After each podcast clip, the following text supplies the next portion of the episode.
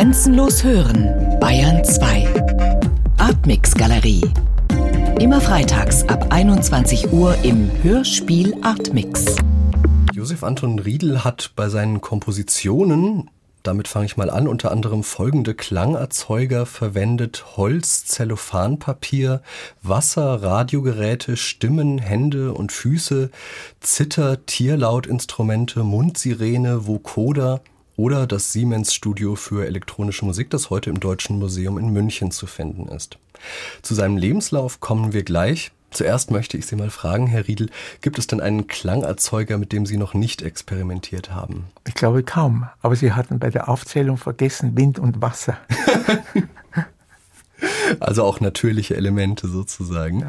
Hat das bei Ihnen etwas mit einer Neugier auch zu tun? Unbedingt.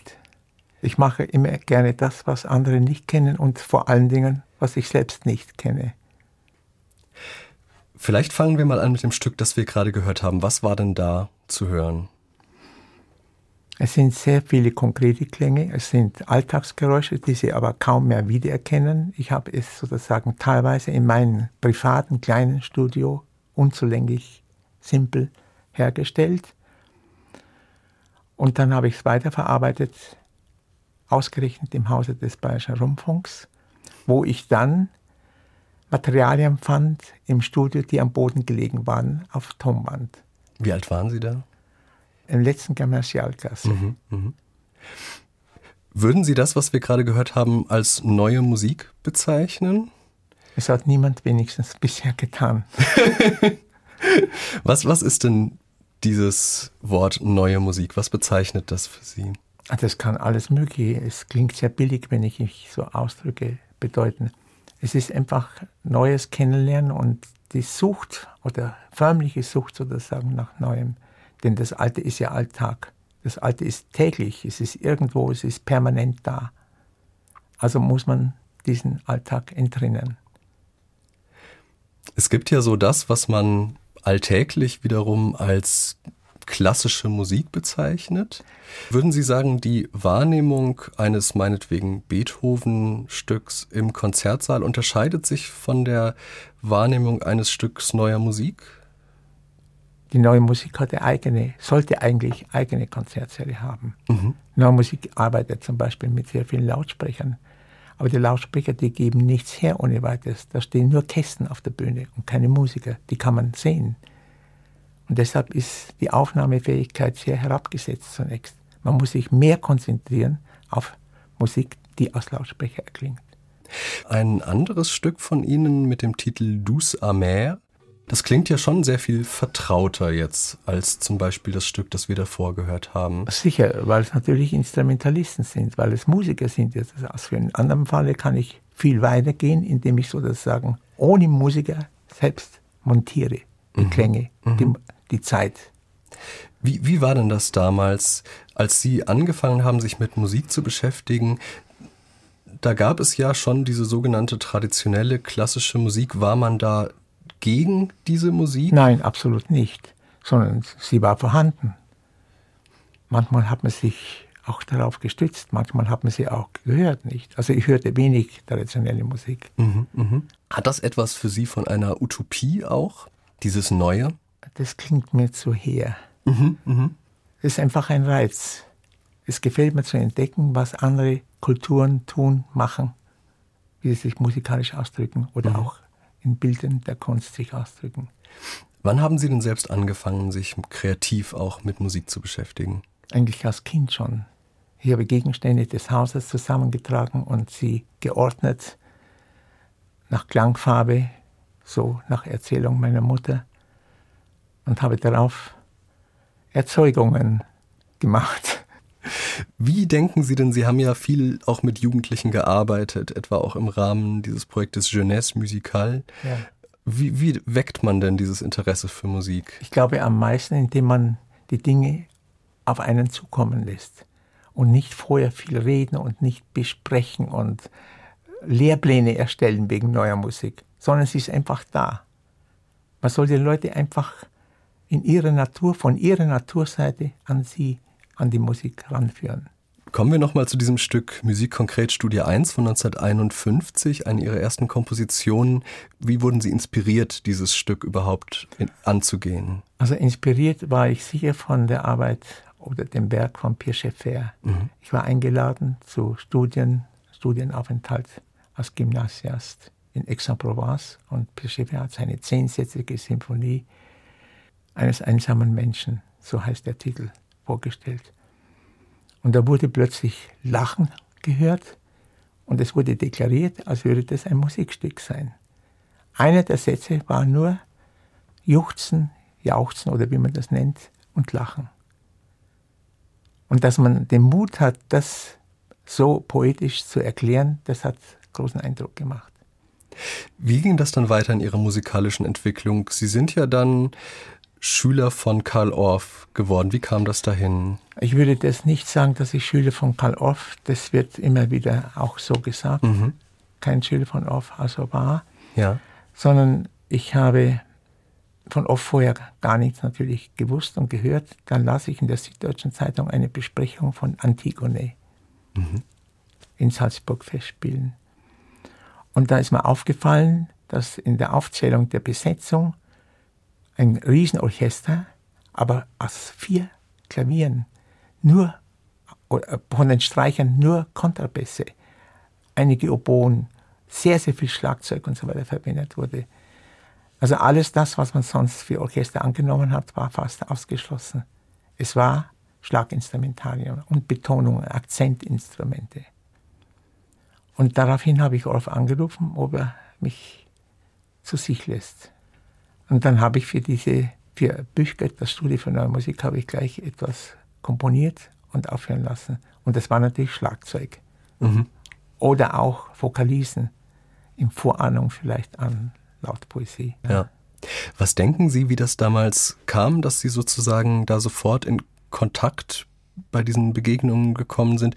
Ich war so frech. Ich mhm. habe mir gedacht, das geht. Ich habe mir gar keine großen Gedanken gemacht. Ich mhm. habe einfach dann angerufen, da kommen Sie vorbei.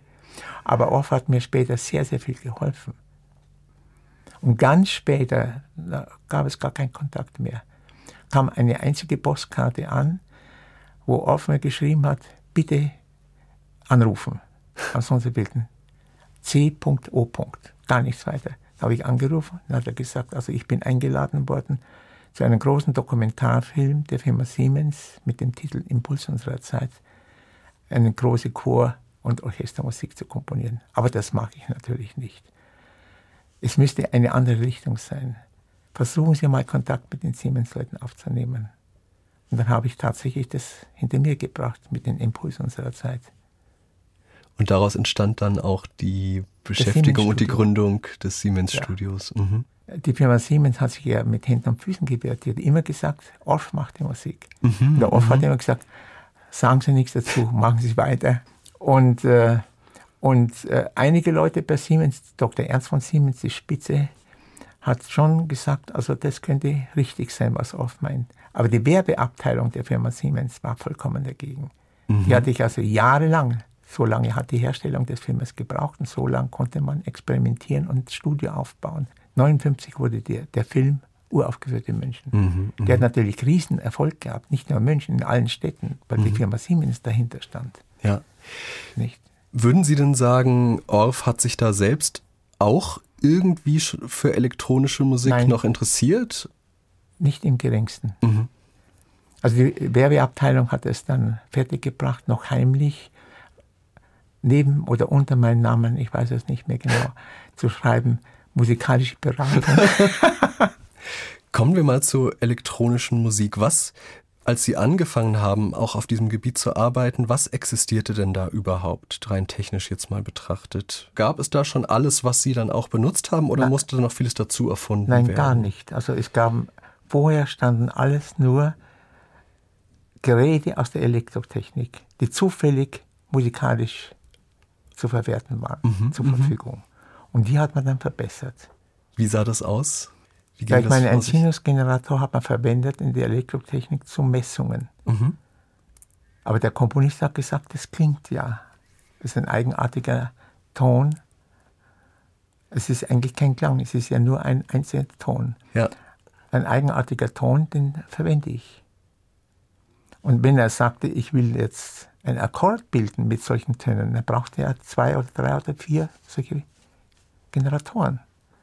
Und die sind nicht gleich vorhanden. Also muss man sozusagen diese Anzahl der Generatoren in einem Studio haben. Mhm. So haben wir 40 bis 60 gehabt. Oh ja. Vielleicht um nochmal eine Vorstellung zu kriegen aus dem Stück Mix Fontana Mix von 1974. Da waren einerseits Synthesizer zu hören, andererseits Radiogeräte. Radiogeräusche, Radioklänge, Radiogeräusche. Mhm, mhm. Und die Radiogeräte habe ich bedient. Mhm, mh. Aber da wurde nicht alles auf einmal erreicht, sondern ich musste Zwischenaufnahmen machen. Ich habe gesucht, habe gefunden, habe nichts gefunden und so weiter. Mhm, mhm, ich habe sozusagen viele Möglichkeiten ausprobiert. Dann habe ich wieder eine Auslese getroffen aus den schon auserwählten Möglichkeiten. Ja. Und so kam ich immer näher. Und dann äh, verblieben interessante oder für mich damals interessant erscheinende Elemente über, die habe ich dann eingegliedert. Dann habe ich eine Partitur erstellt mit diesen Materialien und eine Partitur, die ziemlich unabhängig von dieser Partitur war, für die beiden Synthesizer-Spieler. Mhm. War das in dem Siemens-Studio für elektronische Musik auch so, dass Sie sich da angenähert haben oder wussten Sie eigentlich schon vorher ziemlich genau, was Sie wollen jeweils? Nee, ich habe natürlich sehr viel gesucht. Ich habe permanent gesucht an, um, an neuen Möglichkeiten. Und die Gerätschaften wurden sogar nach meinen Vorstellungen etwas verändert. Oder auch nicht nur verändert, sondern auch ergänzt und neu entwickelt zum Teil, die, äh, um sie praktikabler zu machen. Mhm, mh. Weil das sind ja Messinstrumente gewesen ursprünglich, ja. sagte ich ja. Also es war ein dauerndes Experimentieren sozusagen. Fortwährend eigentlich. Mhm, mh. In den 60er Jahren haben Sie ja auch mit Alexander Kluge und Edgar Reitz zusammengearbeitet, mit verschiedensten Filmemachern, aber auch mit Edgar Reitz zum Beispiel als Filmemacher oder Kluge als Autor. Und da ist dieses Projekt Unendliche Fahrt entstanden. Wie haben Sie denn diese 60er Jahre erlebt, wo auch dann das neue Hörspiel ja kam, wo sich auch akustisch ja wirklich sehr viel, dann kam Stereo. Eine, Was hat sich da verändert? Eine ganz große Aufbruchzeit, nicht? Die Konzerte sind häufiger geworden an neuer Musik. Die Studios haben sich enorm erweitert, vergrößert und waren aktiver. Und erst in den späten 70er Jahren kam so eine, nicht ein Niedergang, würde ich sagen, aber eine Beruhigung in diese Bewegung herein. Mhm. Man wollte auch selber tätig werden. Man wollte wissen, warum mache ich selbst nicht? Ich versuche es selbst. Ich muss Mut haben. Was waren das für Dinge, wo Sie gedacht haben, meine Güte, das ist mutig? Ja, das waren alles Dinge, die Erweiterung des Orchesters und auch der Einfluss der elektronischen Musik auf das Orchester ist immens, auch heute noch, nicht? Und die Erweiterung mit visuellen Dingen, zum Beispiel das, was Sie erwähnt haben, das große Projekt mit Alexander Kluge und Reitz. Mhm, mh. Das war ein Beispiel mit 16 Leinwänden, mit 16 großen 35 mm Filmapparaturen, mit 16 kanaliger Musik, mhm. oben in einer Riesenhalle von 5000 Quadratmetern. Und Alexander Kluge hat eine kluge äh, Sache sich ausgedacht. Er hat in dieser Halle Wege gemalt, auf die man gehen sollte, wenn man Lust hatte, seine Sprache aus dem Erdboden zu hören. Es waren versenkte Lautsprecher. Mhm, mh. Das war die internationale Verkehrsausstellung. In München 1965. Tausende mhm. Leute durchgegangen. Ja, ja. Und was für eine Musik war das, die Sie dazu Musik, haben? Ja. Wie kann man die charakterisieren? Ja, das war eine elektronische Musik, da muss ich auf das Studio zurückkommen, die nur mit Lochstreifen hergestellt wurde. Mhm. Also man kann elektronische Musik machen, indem man aufnimmt mit Generatoren, mittels Generatoren und so weiter. Sinusgenerator, Rauschgenerator, Sägezahngenerator, Sägezahn oder Rechteck und so weiter und so weiter. Das wird aufgenommen und da muss man die Dauern haben. Man kann nicht auf und zu drehen. Man muss das Tonband schneiden. Mhm. Das Tonband erhält auch gelegentlich eine Hüllkurve geschnitten. Das muss man alles auf Trägerfolien aufkleben. Wahnsinnsarbeit, nicht? Mhm. Alle diese Arbeit des Auf- und Abblendens am Regler und so weiter, das Einschalten von Filtern und dergleichen mehr, das haben alles dann die Lochstreifen bewerkstelligt. Die Lochstreifen steuerten in einer unerhörten Geschwindigkeit alle diese Elemente an. Mhm. Wie sind das heißt, Sie auf diese Technik gekommen? Ja, ich nicht direkt, sondern ich habe gedacht, wir müssen uns, entfernen von dieser Tonbandschnipselei. Mhm. Ich habe dann einen Lochstreifenleser gesehen, mit dem man telegrafierte. Und habe ich gedacht, man müsste eigentlich statt der Worte, die da durchgegeben werden, oder Buchstaben und Zahlen, müsste man sozusagen Töne durchgeben können. Mhm, mh. Auch in dieser Geschwindigkeit. Und das war der Anfangsschlüssel. Und dann hat man also einen Lochstreifensender gebaut, der mechanisch war und später in der Entwicklungsabteilung des Studios, die es auch bei Siemens gab, einen Schnellsender gebaut, der nur optisch arbeitete. Mhm, mh. Licht hat laufenden Lochstreifen abgetastet und hat mir ermöglicht in der Sekunde 102.000 Informationen. Ist ja eigentlich die Vorform des Computers. Ja, so auch. ist es auch gewesen. Mhm, ja. ja. Diese Geräte stehen ja heute im Deutschen Museum in München und Anfang des Jahres hat Michaela Milian diese Geräte wieder mal in Betrieb genommen für ihr Stück Speicher, ein Hörspiel, das im Bayerischen Rundfunk entstanden ist und das tatsächlich von dieser Installation, über die wir vorhin sprachen, Unendliche Fahrt von Ihnen, von Edgar Reitz, von Alexander Kluge, seinen Ausgang genommen hat. Wir hören jetzt mal einen Ausschnitt aus Speicher.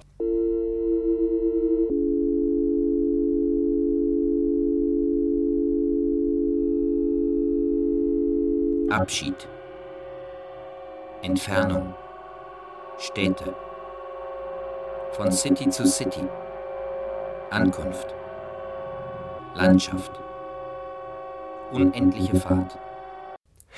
Sprechen wir mal nur über die Klänge, die man da hört. Sind das Klänge, die Ihnen irgendwie vertraut vorkommen oder ist das eigentlich ganz anders? Nein, es ist ganz anders und zuvertraut. Mhm, mh. Also ich würde die Klänge gar nicht verwenden. Also für Sie war das sozusagen damals etwas Neues und wenn Sie heute noch mal was machen würden in die Richtung, würden Sie andere Wege suchen. Sehe ich das richtig? Ja, andere Wege, also mindestens meinen schärfer kontrollierten Wegen weitergehen. Mhm. Wie sehen Sie denn heutzutage diese ganze Kultur, die sich da entwickelt hat mit Laptop-Bastlern? Das ist alles gut. Aber das ist alles hochsympathisch. Aber man muss sich mehr anstrengen. Es reicht nicht aus, sozusagen nur Klangmaterialien aufzuzählen. Mhm, mh weil so viel schon geleistet worden ist. Man braucht eine einzige Komposition von Karl-Heinz Stockhausen anhören. Nicht? Man sieht, wie die Verknüpfungsmöglichkeiten ist. Es ist immens. Er hat auch Monate daran gearbeitet. Denken Sie denn, das kann immer weitergehen oder denken das Sie, man hat irgendwann vielleicht auch alle des Menschen ist Töne aus? Ja, ja aha. sicher. Die ist unerschöpflich. Aha, aha. Kommen wir mal von der Fantasie des Menschen zur Stimme des Menschen und zwar zur Lautpoesie. Ein Stück Lautgedicht Folge G, interpretiert von Michael Lenz 1977. Wie ist der Anteil von Komposition und wie viel Freiheit hat der Interpret? Gar keine. Mhm. Er muss es interpretieren, so wie ein Notenstück mit, einer, mit einem Instrument oder ein Notenstück gesungen wird. Mhm.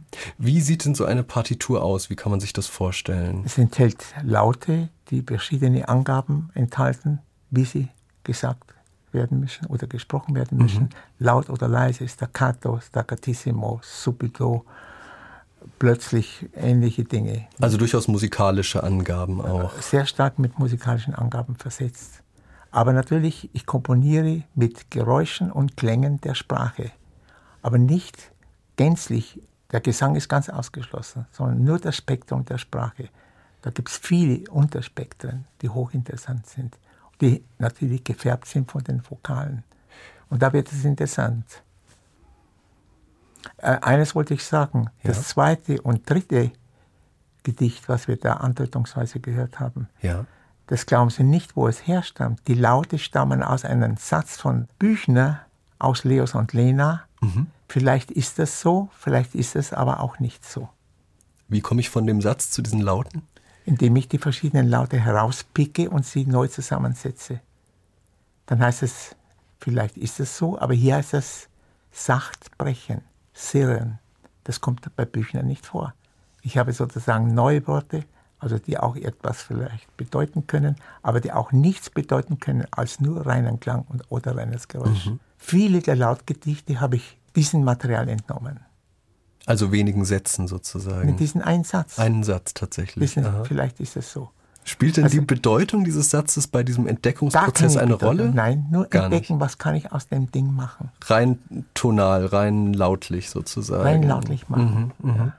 Das ist Lautmusik, nicht? Ist denn da für Sie ein qualitativer Unterschied, ob Sie die menschliche Stimme als Klangerzeuger nehmen oder eben Dinge, die nicht die menschliche Stimme sind? Ist das irgendwie anders? Ist gleichwertig. Ist gleichwertig. Ja. Müssen Sie zum Beispiel den Interpreten so eines Gedichtes gut kennen, um mit ihm arbeiten zu können? Weil mit Michael Lenz haben Sie ja über Jahre hinweg zum Beispiel zusammengearbeitet. Ja, das ist so ein Vorteil. Und er hat auch die Energie, sowas wiederzugeben. Wo drückt Und er sich hat die auch aus? den Mut, diese Dinge wie sie aufgezeichnet sind, bis zum Extrem auszudrücken. Sie haben ja auch mit Michael Lenz, der ja auch ein Autor ist, zusammengearbeitet bei seinem Hörspiel Muttersterben, das der BR 2002 produziert hat und wo Sie sozusagen eben für die lautliche Ebene verantwortlich waren. Hören wir auch mal daraus einen Ausschnitt erstmal.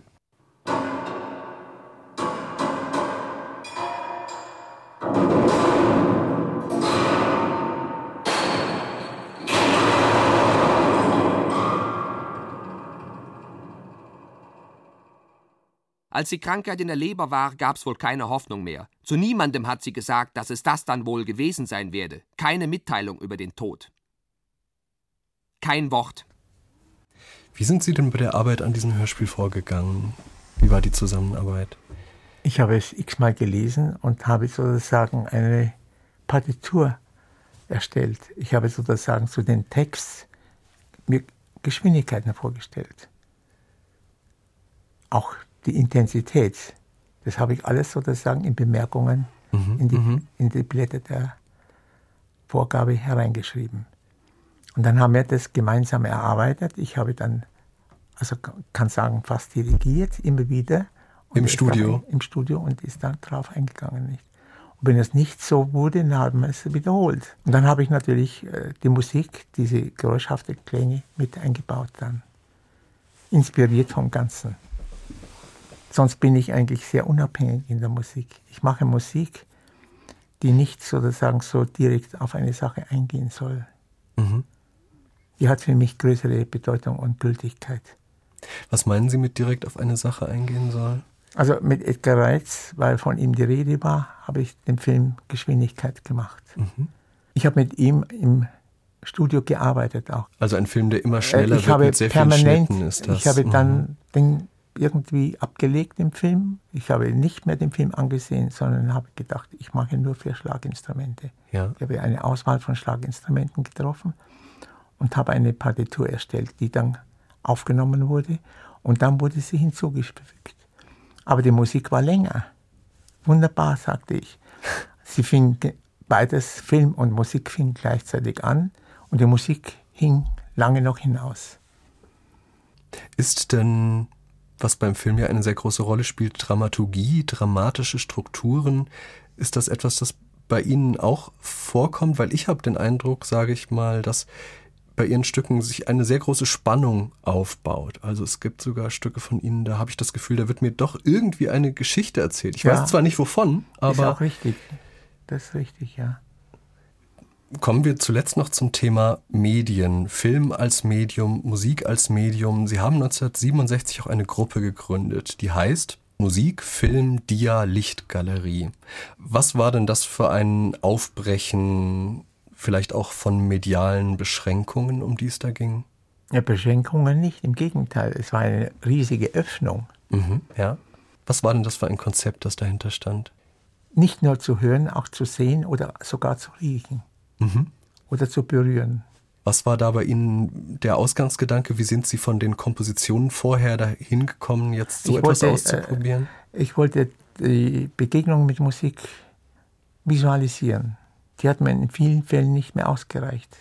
Ist denn diese Trennung der Medien für Sie, also wie sie im Normalfall immer gemacht wird, dass man immer sagt, da ist das Fernsehen, da ist das Radio, da ist die Musik, ist das etwas Künstliches für Sie? Nein, nicht. Das, man will einmal nur hören, einmal nur sehen, einmal nur riechen. Mhm, ist ganz mhm. klar. Das gibt es. Aber weil das so üblich war, habe ich sozusagen eine Vermengung angestrebt. Heute mache ich das nicht mehr, weil ich selber von meiner Vermengung genug habe. Aber ich habe es gemacht und es ist sehr, sehr stark äh, angekommen und dergleichen. Ich habe sehr viele Nachfolger gehabt. Als letzte Frage, was planen Sie denn als nächstes? Was ist denn so Ihr Ansatzpunkt für das Neue im Moment? Ich bin zurzeit sehr befasst wieder mit Lautpoesie. Also optisch gesehen, es gibt optische Lautgedichte und es gibt natürlich die zu hörende Lautpoesie. Und das Neue liegt für Sie im Moment worin? Wieder mich anders auszudrücken wie vor Jahren. Ich versuche mich selbst zu quälen, was Neues hervorzubringen. Aber das genügt mir dann und ich habe eine Zufriedenheit, dass ich an etwas gelangt war, was ich nicht vermutete. Dann bin ich wirklich zufrieden. Unerwartetes gefunden zu haben.